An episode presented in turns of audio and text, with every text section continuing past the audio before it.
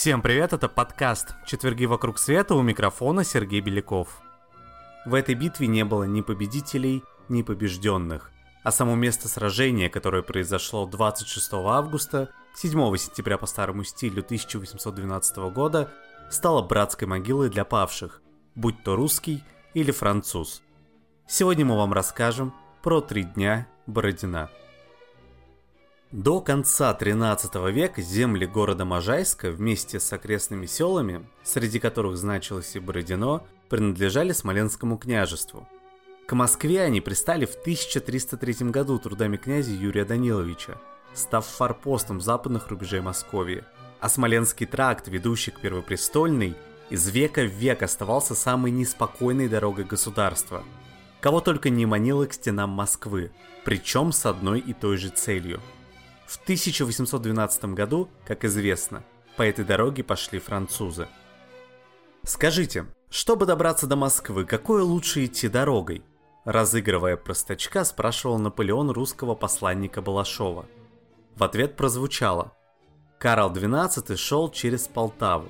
Это, конечно, не вразумило, хотя и посол в России Каленкур, хорошо знавший русских, также не советовал императору предпринимать прогулки по Смоленскому тракту без приглашения хозяев, да еще с полной боевой выкладкой. Но, невзирая на это, Наполеон был убежден, что поход на Москву займет не более месяца. И ему верили. Слишком уж блестяще, во всяком случае в сознании простых солдат, обстояли дела у богоподобного императора, чтобы сомневаться в очередной воинской удаче. А потому 12 июня 1812 года когда солдаты Великой Армии, форсировав Неман, ступили на русский берег. Никому из них не приходило в голову, какой жребий им уготован. Передовые полки русской армии подошли к Бородину около 10 часов утра 22 августа. Позади было почти два с половиной месяца отступления от западных границ России, с боями, кровью и потерями. Генеральная стратегия командования «Сберечь армию» понимания в этой самой армии не находила – что наша Россия, мать наша, скажет, что так страшимся и за что такое добро и усердное отечество отдаем сволочам, гремел Багратион, грозясь скинуть мундир. От позора, от бессилия. И не он один. Медики разводили руками, не находя объяснений повальным болезням солдат, отличным по своему характеру от обыкновенных. Слово «мор» поселился в угрюмых колоннах, идущих в сторону Москвы – но вот когда стали возле Бородина, все успокоились, ибо поняли – быть делу. Первыми на Бородинском поле появились инженерные войска. Бородино стремительно теряло мирный вид. Население, укладывая пожитки на телеге, отправлялось кто куда. Копали рвы, делали насыпи и укрепления, рассчитанные на круговую оборону. И хотя поле готовили к бою все три дня с вечера до рассвета, Далеко не все, что было задумано, удалось сделать в полном объеме. Иные рвы оказались настолько неглубоки, что не могли защитить солдат. Шансового инструмента не хватало, а ополченцы, присланные на подмогу, и вовсе оказались бесполезными. Их не снабдили даже лопатами.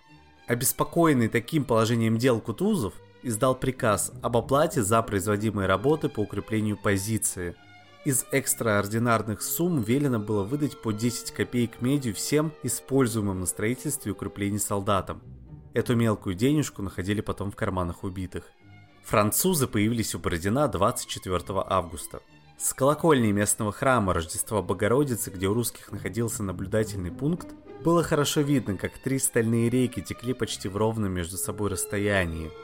Наполеон посередине, прямо на Бородино – Впереди конницы неприятельской, еще многочисленный, грозный, блестящий, на статном, крутом коне рисовался лучший наездник французской армии.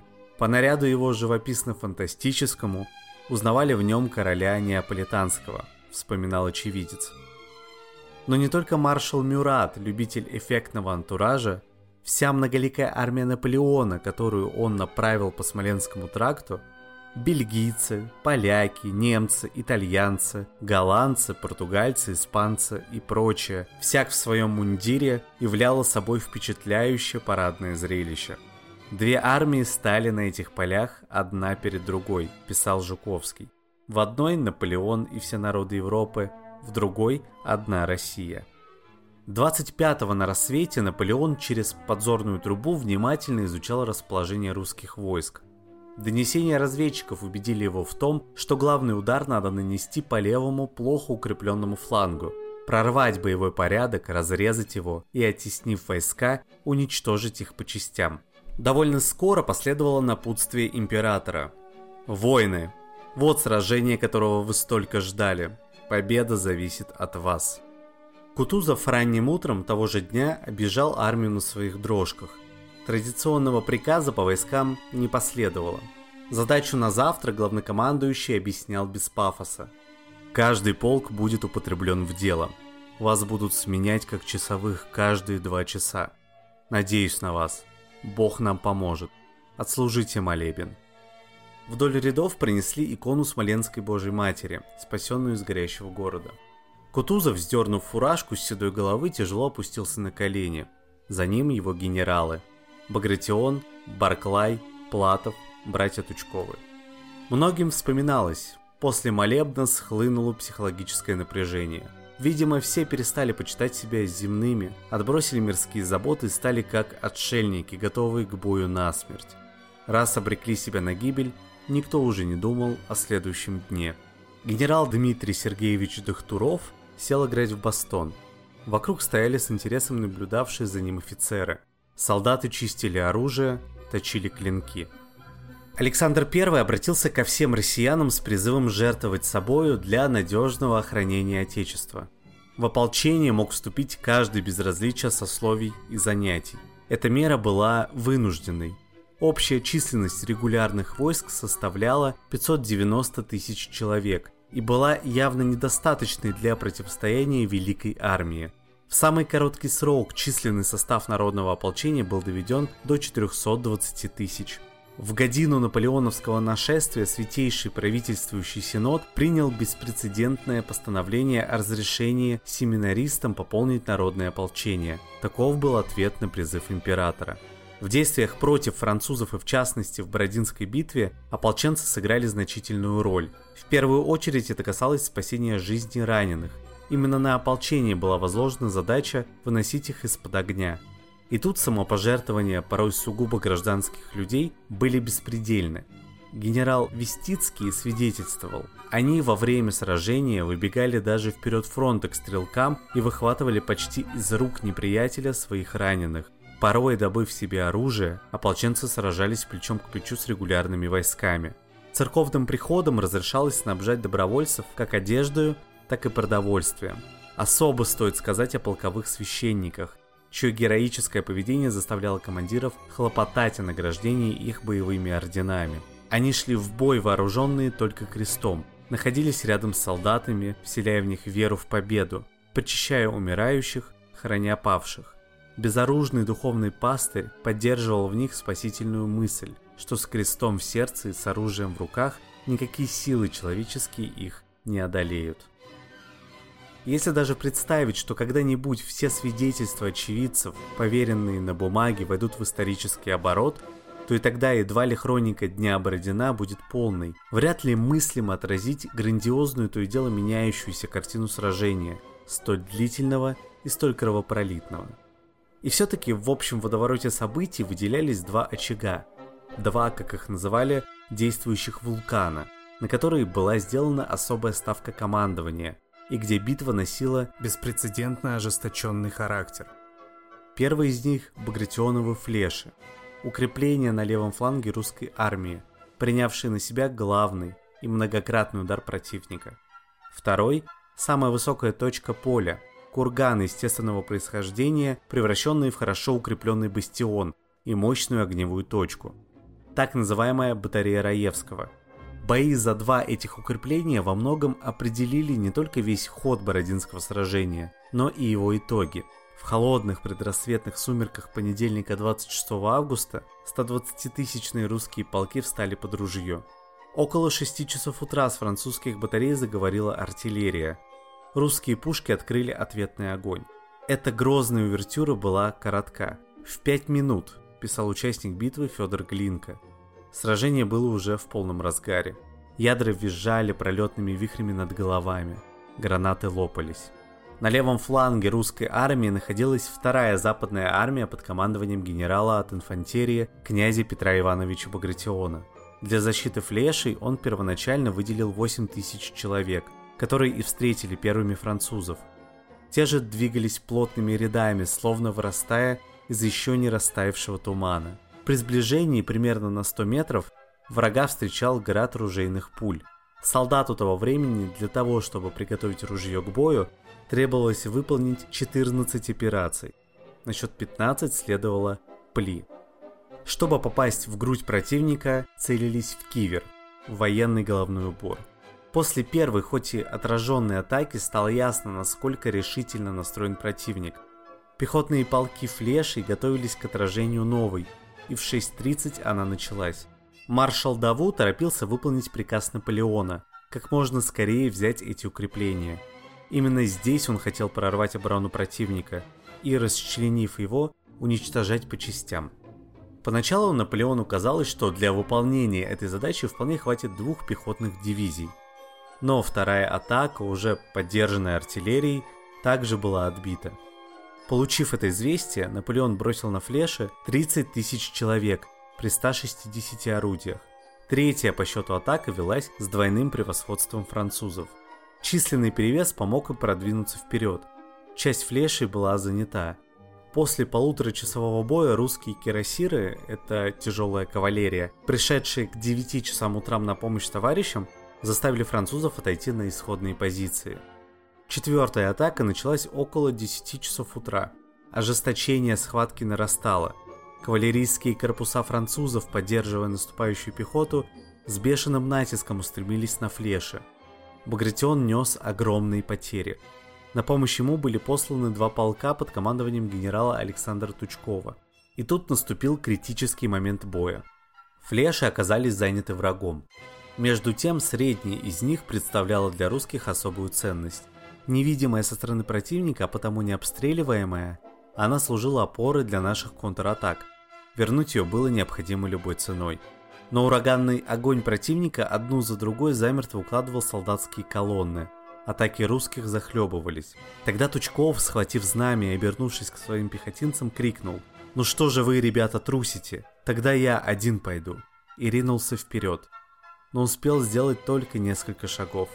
Между тем, гибель любимого командира словно вернула поредевшим полкам былые силы. Атака, стоившая жизни генералу Тучкову, была отражена – а французы выбиты из флешей.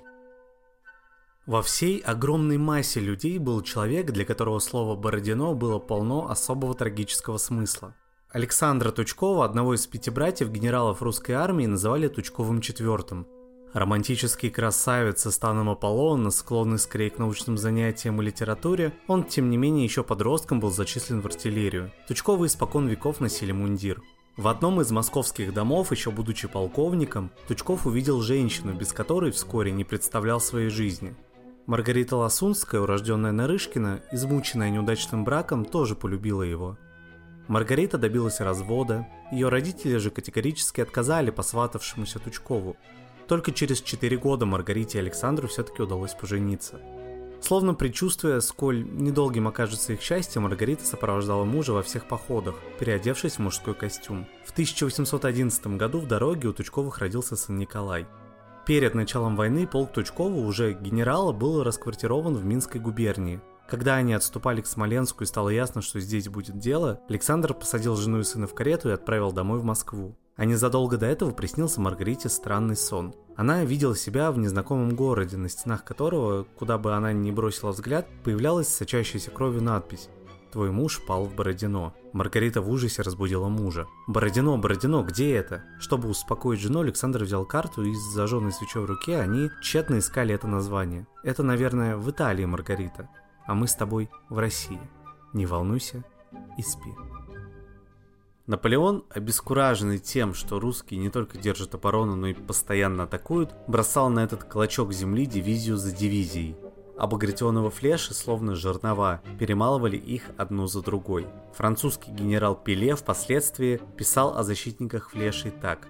Посреди открытой местности и картечь нашей артиллерии, и атаки нашей кавалерии и пехоты наносили им огромные уроны. Но пока у них оставалось хоть сколько-нибудь силы, эти храбрые солдаты снова начинали свои атаки. В 11 часов 30 минут французы начали свою очередную атаку.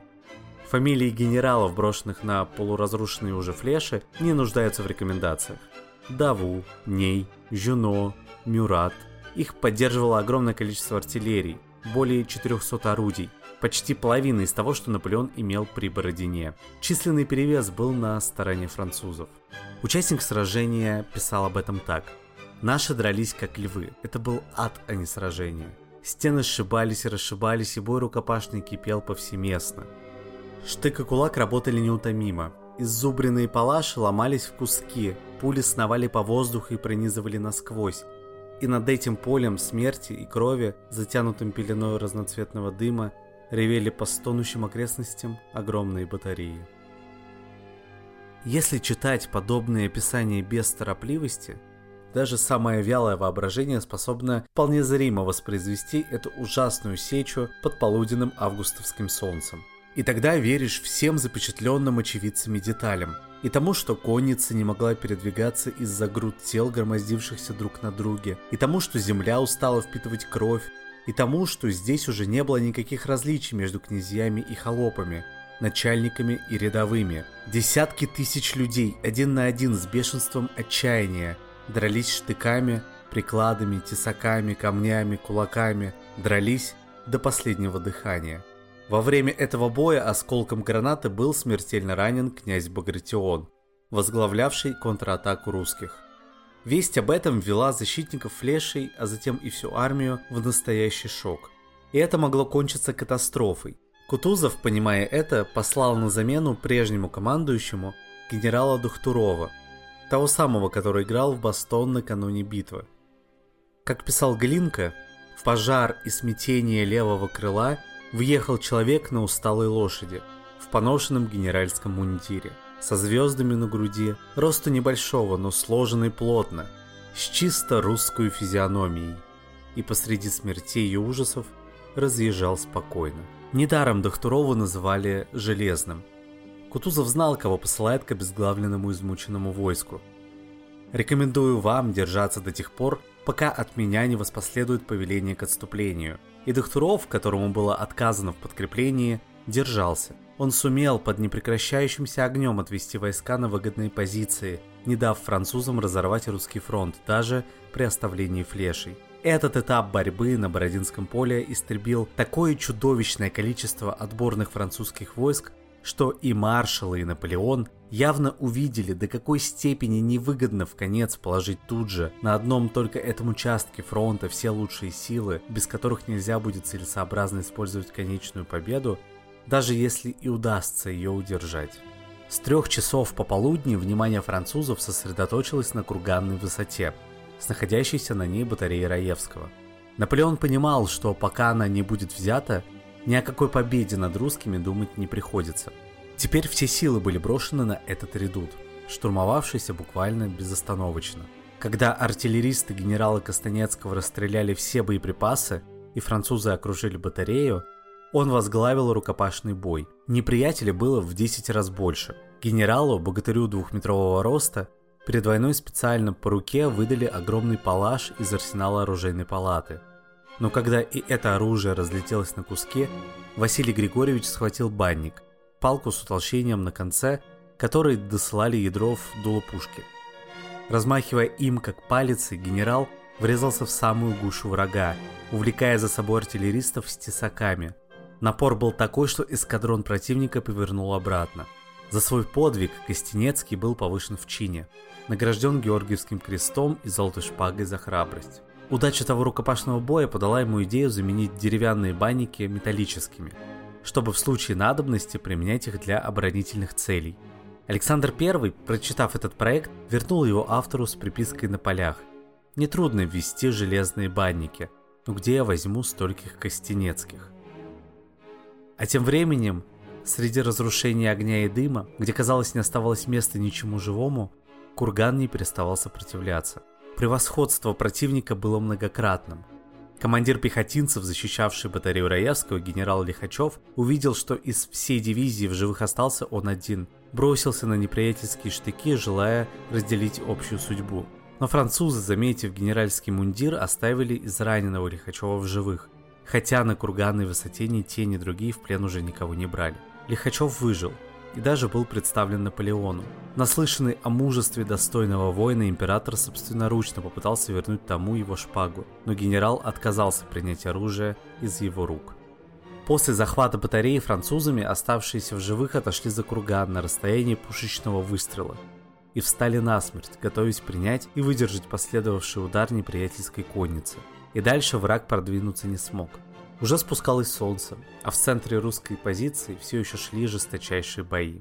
Но с этого момента активные действия французов стали постепенно стихать. Теперь они под огнем все еще говоривших с высот русских пушек отходили на исходные рубежи. Кутузов отписал в Петербург, что неприятель нигде не выиграл ни на шаг земли с превосходными своими силами. За окном 27 августа. Ночной осмотр Бородинского поля произвел на Наполеона ошеломляющее впечатление. Объехав позиции русских, император увидел, что сдвинуть их с места при всех адских усилиях его армии практически не удалось. Впору было спросить самого себя, где моя армия, поставившая на колени Европу? Почему все случилось не так, как было задумано? Хорошо еще, что он устоял перед искушением пустить в ход гвардию, свой последний резерв – когда при Березине карета со всеми вещами и бумагами маршала Бертье попала в руки казаков, то среди разных документов был найден приказ, отданный Наполеоном поздним вечером 26-го. Вот его текст. «Французы, вы разбиты. Вы позволили покрыть себя бесчестием и позором. Только одной кровью русскую вы можете смыть это пятно. Через два дня я вновь дам сражение, еще более кровопролитное, нежели вчера. Пусть погибнут в нем трусы. Я хочу командовать только храбрыми. Наполеон. Но это было невозможно. Пороха и пуль у солдат Наполеона оставалось всего на несколько залпов. И пополнить запасы в течение двух дней он никак не смог бы. Поначалу французы были настолько измотаны, что даже не преследовали русские полки, отходившие к Можайску. Печать трагизма для русских на этот отход несомненно накладывало то обстоятельство, что транспорт для раненых, о котором Кутузов столько раз молил градоначальника Москвы графа Растопчина, прибыл слишком поздно. Тысячи еще живых, но искалеченных так и остались лежать на Бородинском поле. Но уже в полдень 27-го маршал Бертье приказал авангарду Мюрата преследовать русских, остановившись в 7-8 верстах от Можайска. Поняв, что французы организовали погоню, Кутузов поставил перед казачьим атаманом Платовым задачу занять позицию перед городом и удержать врага. Но Платову не удалось выполнить задание до конца, а потому из-за скорого отступления из Можайска эвакуация раненых из города была крайне затруднительна. Опасение принять навязанный бой в городе заставило русскую армию быстро продолжить марш к Москве. Тяжело раненых, в особенности тех, кто с ампутированными ногами, пришлось оставить в Можайске. Француз-офицер Цезарь Ложье отмечал, что город был буквально запружен ранеными, их было до 10 тысяч. Эта цифра фигурирует и в других документах. Лепранди, настаивая на том, что раненых было все-таки меньше, отмечал, они почти все погибли. Не только от неимения помощи, но и с голоду, которому подверглись французы. Жуткая картина предстала перед французом врачом Делафлизом. Он написал, что в поле, примыкавшем к городским садам Можайска, возвышалась пирамида трупов, до 800 тел, собранных по распоряжению коменданта города для сожжения. Тут были русские и французы, утверждал он. Между тем Бородинское поле оставалось в том самом виде, каким застала его ночь после битвы. Только стон утих. Раненые превратились в мертвых. Глинка писал, в этом могильном запустении лежали трупы. Валялись трупы. Страшными холмами громоздились трупы. Боясь по весне вспышки эпидемии, власти решили приступить к расчистке поля. С окрестных деревень собрали крестьян, чтобы решить дело – Однако захоронить закостеневшие, сцепленные друг с другом тела не представлялось возможным. Лишь небольшую часть павших засыпали в оровах укреплений. В основном же рыли котлованы, разводили в них костры и, сгребая мертвых крюками, сжигали их в этих братских могилах. Если верить Михайловскому Данилевскому, земля Бородинского поля приняла таким образом тела и пепел 58 521 человека. Лошадиных трупов насчитывалось 34 472. Когда Наполеон вошел в Москву, то вместо осеннего листопада он вынужден был наблюдать огненный смерч, в котором, заблудившись в лабиринте улиц, он едва не сгорел сам. Солдаты, посылаемые за провиантом в близлежащие деревни, возвращались в Бизоново или не возвращались вовсе. На глазах у императора армия превращалась в скопище мародеров, и что хуже всего, местность вокруг Москвы полностью контролировалась партизанами. Наполеон чувствовал себя в мышеловке, которая вот-вот захлопнется. 23 сентября он послал главнокомандующему русских войск предложение о перемирии. Письмо заканчивалось таким пассажем. «Молю Всевышнего, чтобы он хранил вас, князь Кутузов, под своим священным и благим покровом». В ответ Михаил Илларионович недвусмысленно дал понять, что московскому погорельцу есть смысл просить Всевышнего о чем-либо более насущном, для себя. Перемирия же не будет. Будет война. Наполеон не мог понять, что эхо Бородина догонит его везде на этой земле, и Москва была тому лишним доказательством. Покинув столицу, он отступал по разоренной Смоленской дороге. Бородинское сражение, которое Наполеон назвал «битвой гигантов», осталось в его памяти как нечто роковое, над чем его воинский гений был невластен. Сосланный на остров Святой Елены, он возвращался памятью к своим 50 баталиям и утверждал, анализируя их ход и итоги. Самым ужасным было то, которое я дал Подмосковую. Французы показали себя в нем достойными одержать победу, а русские стяжали славу быть непобедимыми. Император французов, а за ним и его соотечественники, всегда называли события 26 августа не иначе, как битвой под Москвой. Слово «Бородино» они так и не выучили. Впрочем, на больших картах мира и нет такого названия.